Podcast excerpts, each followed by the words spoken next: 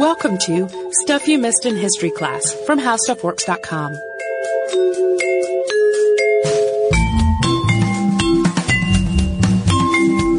Hello and welcome to the podcast. I'm Holly Fry. I'm Tracy V. Wilson. And if there's a thing we get lots of requests for, it is more maritime and shipwreck stories. Yep. So we're going to head back to the ocean today. And this particular incident is often held in a particularly tragic light because it seems that in the sinking of this ship, which was the SS Arctic, the, uh, what we now today perceive as a rule of women and children first and the captain goes down with his ship, those things did not hold true. Uh, none of the women or children aboard the vessel survived the sinking. Spoiler alert. And the captain did survive, even though he did not expect to. Yeah. Uh, he did not abandon ship, but he did uh, survive the ordeal. Yeah, we'll also talk about this whole women and children first idea.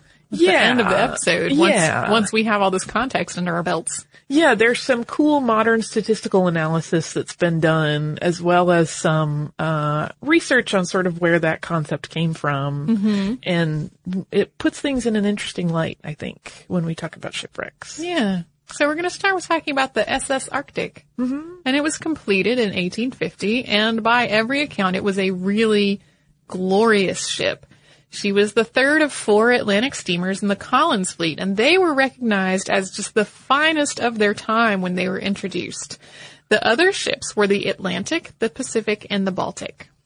And uh, the pride of the Collins line of New York, which was founded by Edward Knight Collins, the Arctic, was a wooden hull paddle wheel steamer that was designed to carry uh, both cargo, a small amount, and up to 200 passengers. Although the passenger space was expanded to accommodate 280 passengers in 1851 and it was 285 feet long, which is about 87 meters, and it weighed in at 2,856 tons.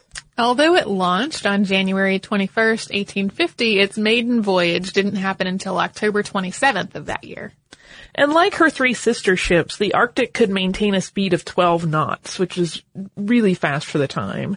And in February of 1852, uh, the Arctic set a record for the fastest eastbound crossing of the Atlantic, hitting a speed of more than 13 knots and sustaining it for a while. When the Arctic started its career, it was part of a lucrative contract that the Collins Line had with the United States government to be a mail runner between America and Great Britain.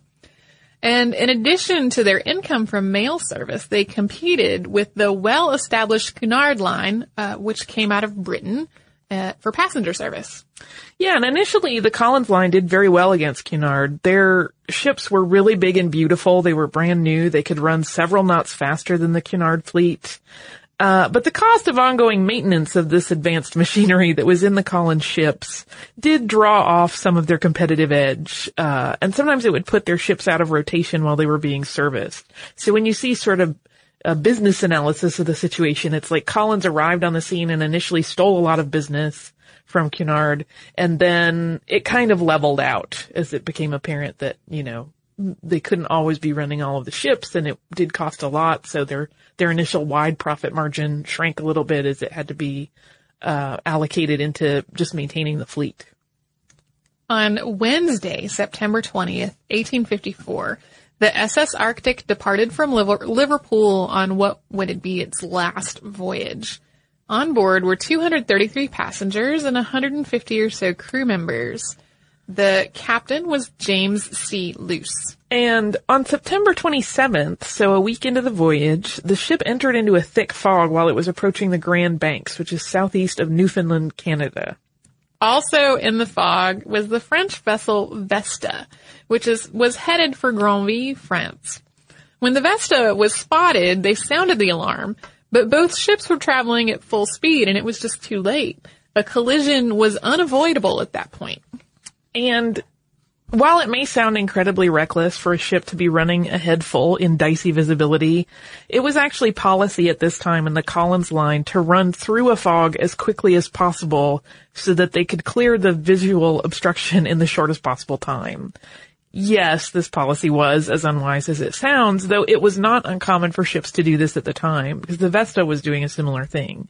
So uh, I feel like it's important to mention that this was not a poor judgment call on the captain's part. That was just standard operating procedure. Right. to, to get in a fog and gun it.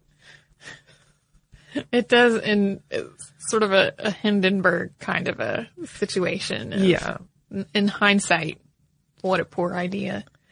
Both of the ships were damaged in the collision, and initially it was believed that the Vesta, in spite of having this iron hull, had been damaged much worse. This belief was so pervasive that the passengers and the crew of the Vesta started traveling to the Arctic. Uh, but it became quickly apparent that the Arctic was sinking and was not going to help anybody in the situation. And the Arctic's wooden hull had been basically annihilated by the iron hull of the Vesta. There were multiple holes and the ship quickly took on water. And the speed of the uh, ocean rushing in through these multiple large holes caused a panic aboard the Arctic. The captain directed the crew to point the ship toward the closest land, which was Cape Race. And they started to accelerate toward it, but they took on more and more water and started to sink faster. Within four hours, the ship's furnaces were taking on water and that just stopped the steamer dead. And meanwhile, the panicked crewmen did not follow the captain's orders to prioritize the lives of the women and children, and instead, many of them jumped into the lifeboats themselves. The first attempts to launch the lifeboats resulted in those boats being destroyed, and the men aboard were lost. Subsequent boats did launch successfully, but most of them were lost at sea. A large raft that was assembled from the wreckage started out with nearly 80 passengers, but all but one of them were eventually swept into the water. And only two of the lifeboats reached Newfoundland, carrying a total of 45 men. And two thirds of those men, uh, I, were, I think it's 31 men and 14 as the numbers. Two thirds were crew members and only 14 were passengers. Captain Luce had tried to save his unconscious son. Although as the ship continued to break apart, he was hit in the head by a piece of debris and killed. The captain managed to scramble aboard a paddle box and use it as a raft, and he and two other men were eventually picked up by the Cambria. The Cambria was captained by John Russell, and it picked them up on September 29th. So all 109 of the women and children that were aboard were killed, as well as 149 male passengers and 92 crew members. And then I think we should have a note on these numbers because the actual number of deceased fluctuates a good bit amongst accounts. You'll see anywhere from 285 to 351 listed. Uh, so the counts, even in women and children, passengers and crew, should not be taken as absolute.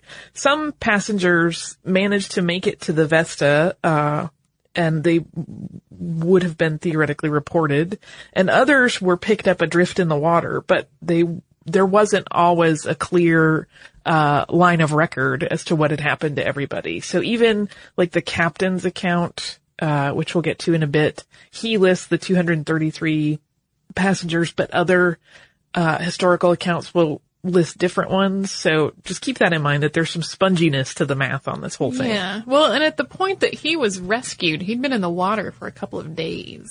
Yeah.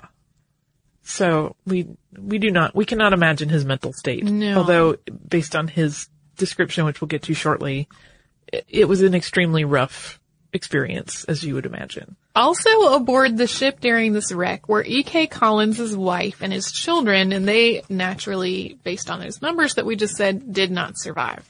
The Vesta did manage to make port in St. John's three days after the collision, uh, and accounts of the time kind of talked about the great skill of her captain at managing to, to take that damaged ship into port. But before we get to the next little bit of business and how this affected the Collins line, uh, would you like to take a moment and talk about our sponsors? Let's do that. So let's get back to what happened once people uh, realized the death toll. Yeah, so as uh, news of this horrible incident reached news uh, outlets and the shore, the disproportionate amount of the crew survivors versus passenger caused a major scandal uh, on both sides of the Atlantic, and it really, really set in motion what was eventually the financial ruin of the Collins line. While the American Maritime Company had initially been a huge threat to the established Cunard line of Britain, The sinking of the Arctic, followed by the disappearance of the Pacific during a voyage in 1856, meant that the Collins line was basically finished. Despite attempts to revive their reputation with a new and larger vessel named the Adriatic, they went bankrupt just a few years after the Pacific was lost. And as a point of interest, the Cunard line is still in business today. They d- did quite well for themselves and survived. Uh, and now we get to Captain Luce's account of what happened. So on October 14th of 1854 in Quebec, the captain wrote a letter to E.K. Collins to describe the incident and notify him of his family members' deaths. And the letter begins with, Dear Sir, it becomes my painful duty to inform you of the total loss of the Arctic, under my command with many lives. And I fear among them must be included your own wife, daughter, and son, of whom I took a last leave the moment the ship was going down, without ever expecting to see the light of another day to give you an account of the heartrending scene. He goes on to say that about 15 minutes after leaving the deck at noon, he heard hard starboard called out from the officers of the deck. And immediately after the crash, Luce himself believed uh, that the primary goal that he and the crew should focus on should be the rescue of the people aboard the Vesta. They really did think that the Vesta was the one that was going to go down. And his account says that his first officer took six men and one of the boats with the intent that they were going over to the Vesta to collect people to bring back to the Arctic. He also describes the general state of panic and the abandonment of the women and children. He writes, finding the leak gaining on us very fast, notwithstanding all our very powerful efforts to keep her free, I resolved to get the boats ready, and as many ladies and children placed in them as possible. But no sooner had the attempt been made than the firemen and others rushed into them in spite of opposition. Seeing this state of things, I ordered the boats astern to be kept in readiness until order could be restored, when, to my dismay, I saw them cut the ropes in the bow, and soon disappear astern in the fog. Another boat was broken down by the persons rushing at the davits, and many were precipitated into the sea and drowned. This occurred while I had been engaged in setting the starboard guard boat ready, and placed the second officer in charge, when the same fearful scene as with the first boat was being enacted. Men leaping from the top of the rail 20 feet, pushing and maiming those who were in the boat.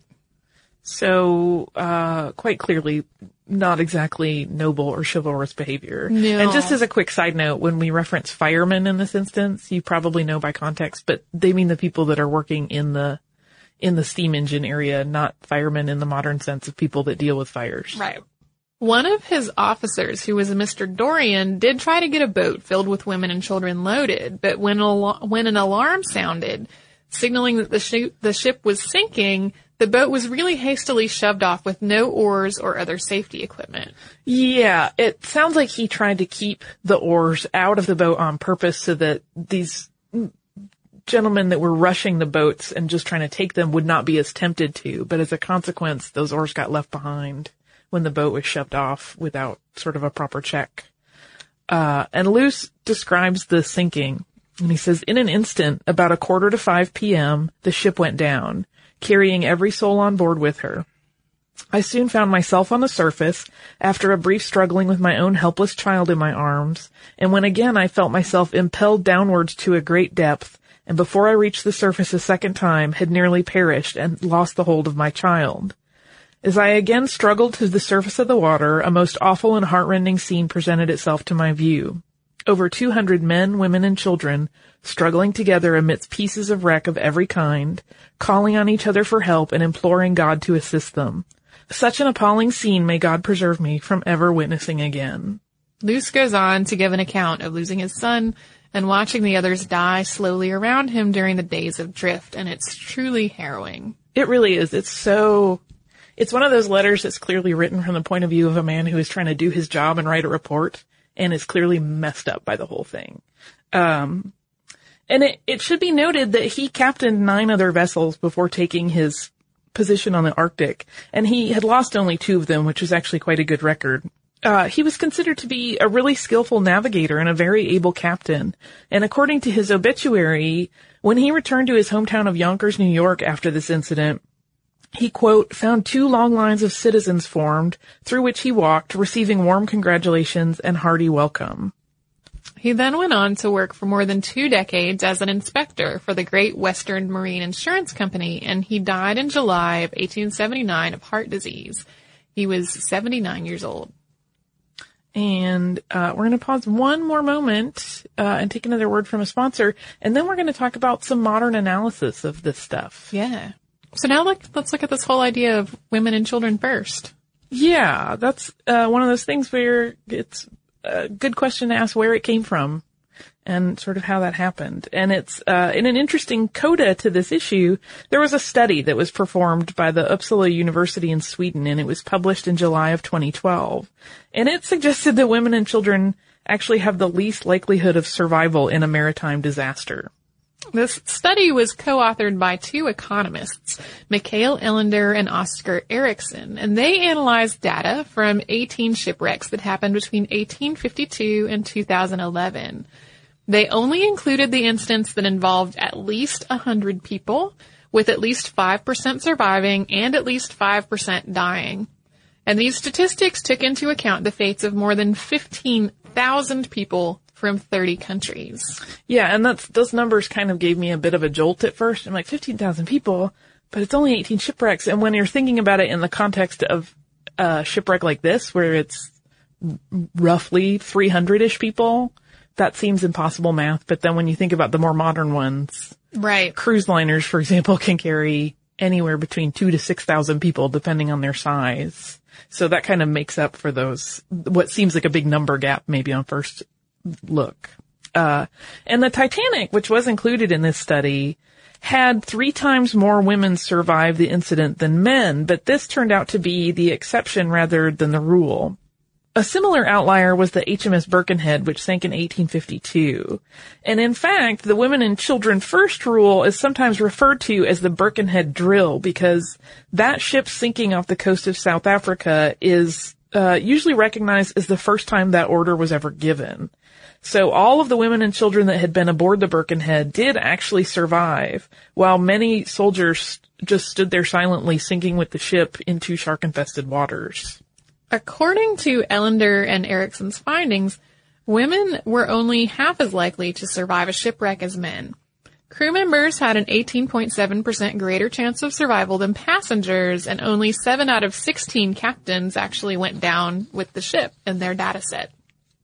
And furthermore, uh, women had the, the worst survival rates on British vessels, even though the women and children first order is documented as having, having been given much more frequently on British ships than other vessels. Yeah, and today people look at it as sort of a, a Victorian British sensibility, uh, in particular. Yeah.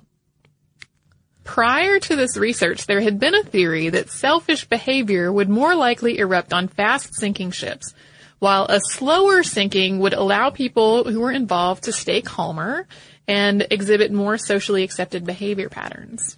But Elinder and Erixson found that it was actually the captain's behavior rather than a time sensitive situation that tended to determine the crew's behavior.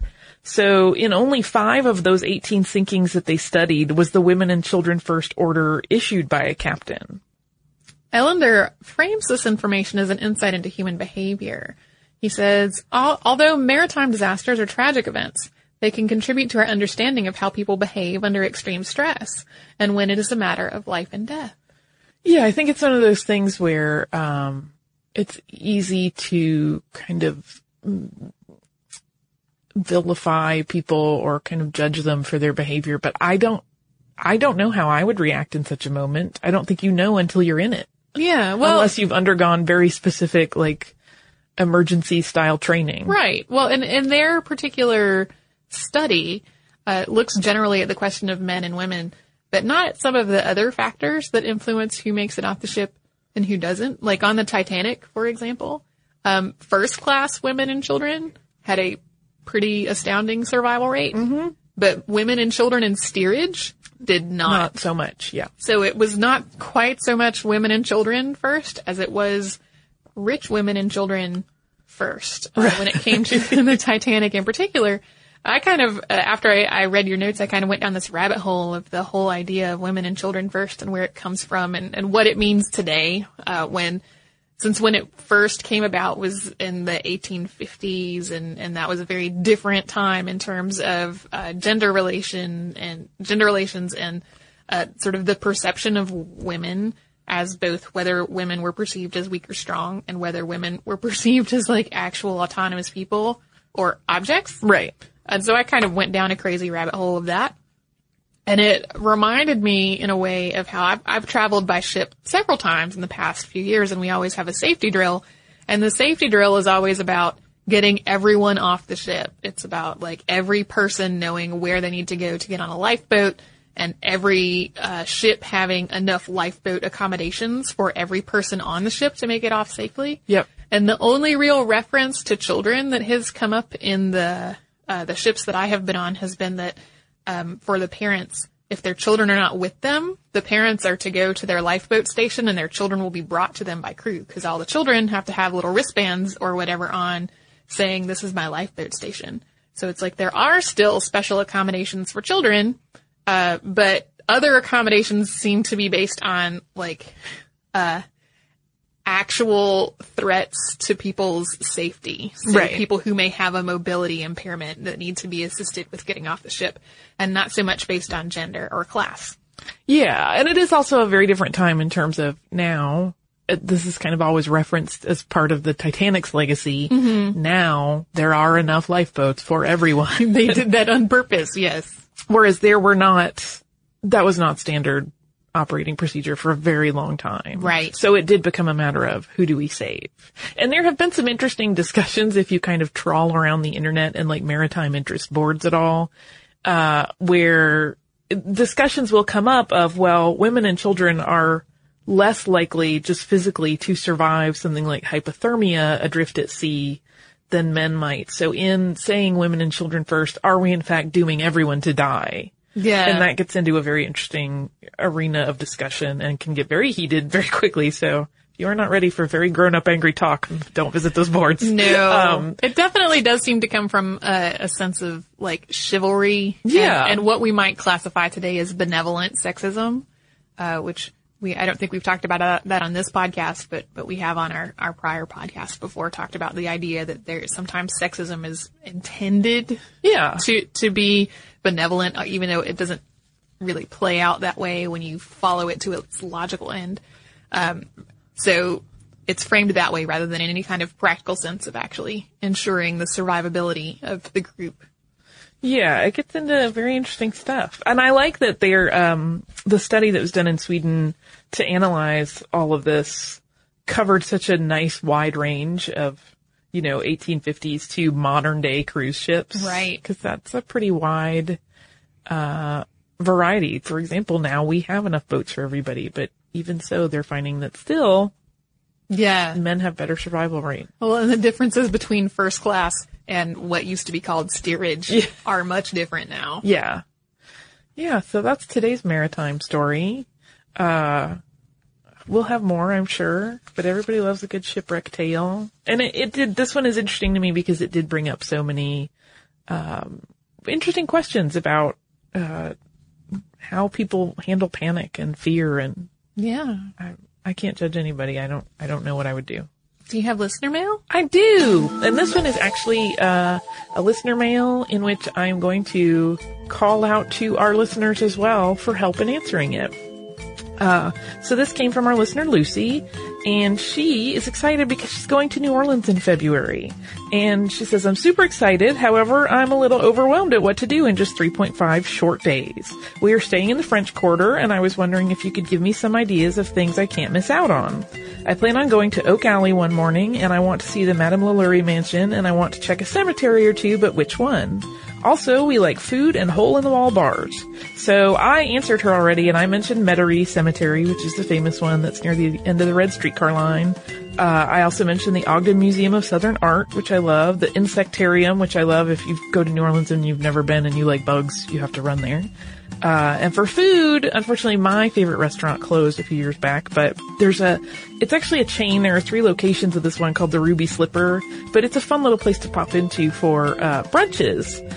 Uh, and she'll also be there for part the early part of Mardi Gras. And uh, one thing that she is going to have a really good chance to see is the Krewe of Barkus, which is a parade that is centered around dogs, and it happens in the French Quarter. Yay. I love it. Uh, but uh, those were my ideas, but I know we have listeners in New Orleans and listeners that love New Orleans, and I bet they have even better ideas than I have. So, uh, write into us and let us know your thoughts, and I will pass those on, or you can post them. Uh, so if you want to write to us with those thoughts, you can do so at historypodcast at discovery.com. You can also post them on Facebook at facebook.com slash historyclassstuff. Uh, you can tweet them to at Missed in History. We're also available on Tumblr if you want to check that out at missedinhistory.tumblr.com. And you can always visit us on Pinterest, although that's probably not a great place to put travel ideas. Probably not. But I, I'm also selfishly going to use any suggestions we get for my own itinerary next time I go to New Orleans. Uh, a city I really, really love. So if you would like to learn more about what we talked about today, you can go to our website and type in the word shipwreck. And one of the articles that comes up is Taken by the Sea, 11 Real Life Shipwrecks. And if you would like to learn about that or almost anything else you can come up with, you can do that at our website, which is howstuffworks.com. For more on this and thousands of other topics, visit howstuffworks.com.